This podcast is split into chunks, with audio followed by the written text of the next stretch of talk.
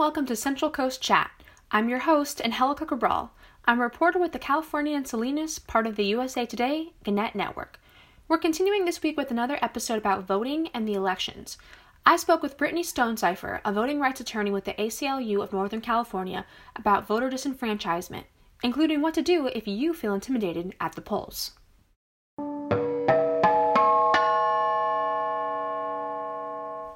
Voting rights attorney with ACLU of Northern California, and I work on a range of issues targeted at protecting voter rights in California and in specific counties in California, and particularly on making sure that underrepresented voters are not excluded from democracy.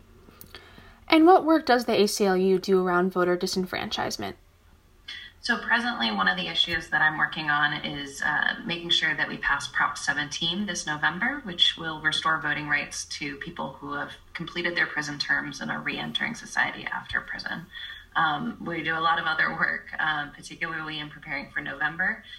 We've been making sure that all voters are sent a vote-by-mail ballot automatically, that there are adequate numbers of in-person voting locations, and that there are meaningful protections at those locations. We're also doing a lot of work to make sure that there's language access services for people who are not as comfortable using English when they vote. And we've also been supporting a number of other ballot campaigns, including Prop 18, which will allow people who are 17 years old to vote in the presidential primary if they'll be 18 by the time of the general. So you mentioned having some protections for voter rights at sites for voting. What would some of those protections look like? So the major one of them was just making sure that there were an adequate number of in-person voting locations, which has been a core part of what we've been doing for the last few months here in California. And the reason for that is that not everybody uses vote by mail historically in equal rates. And so people of color, young people, people who move a lot or have housing instability are all individuals who haven't had equal access to vote by mail in the past. So making sure that there are meaningful in-person voting locations was an essential part of making sure that there isn't an increase in voter representation gaps this November.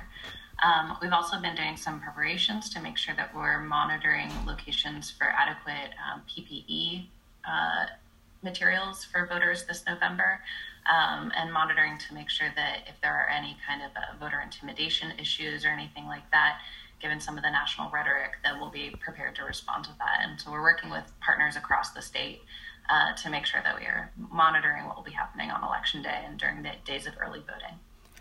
What are some voter intimidation issues you think you might run into? Well, it could be a number of things. So we're not worried about voter fraud at all because we know that our systems are secure here in California and nationwide, particularly vote by mail. There's just not, data shows that there's not any kind of widespread voter fraud.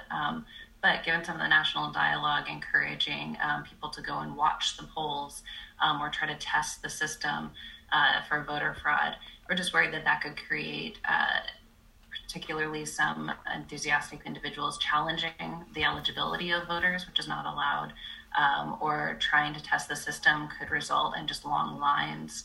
And not that those votes will get through, but that it'll just gum up the process and cause people to get discouraged and leave the polls sooner, things like that. And so how would you say California compares to maybe some other states when it comes to voter disenfranchisement? I think that compared to some other states that ACLU National, for instance, has been monitoring, we were in good shape in California. We're usually looking to expand democracy by implementing reforms here in California. So, for instance, last year we passed same-day voter registration at all in-person voting locations, polling places statewide, which is a great and important reform for underrepresented voters.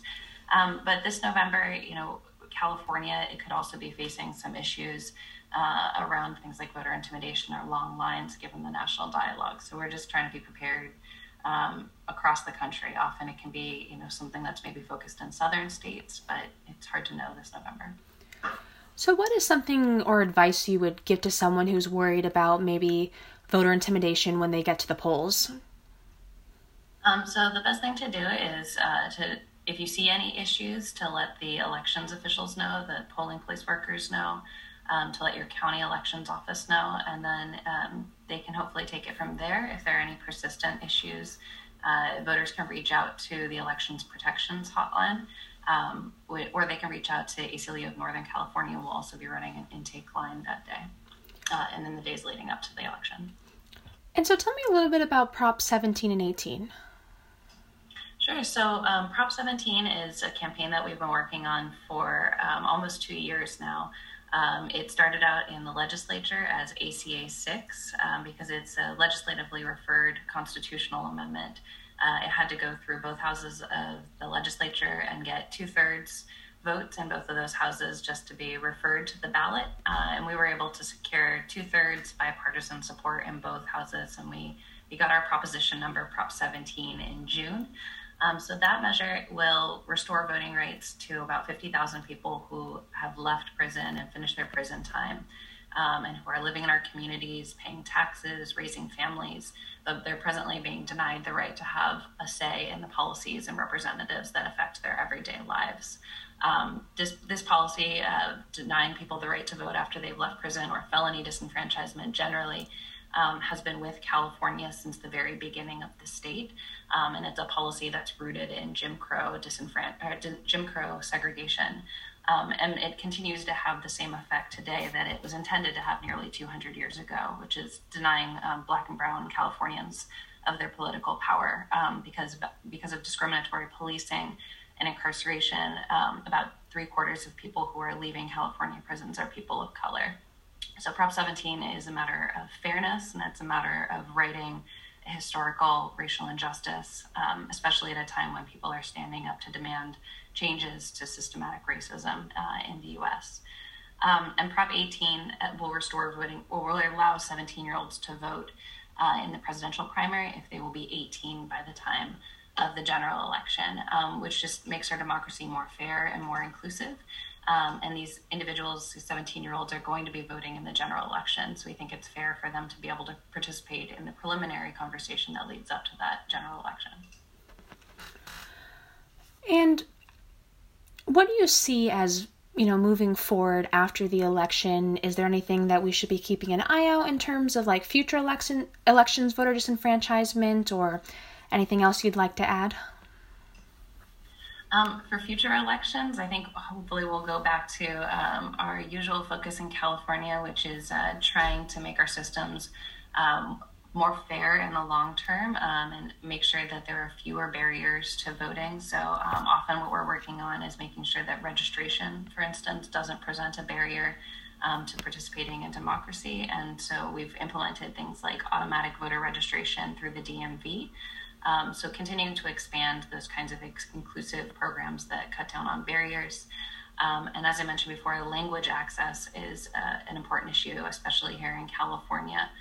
So continuing to expand the resources that are available to voters in their preferred languages, and to expand the number of languages that are available to voters.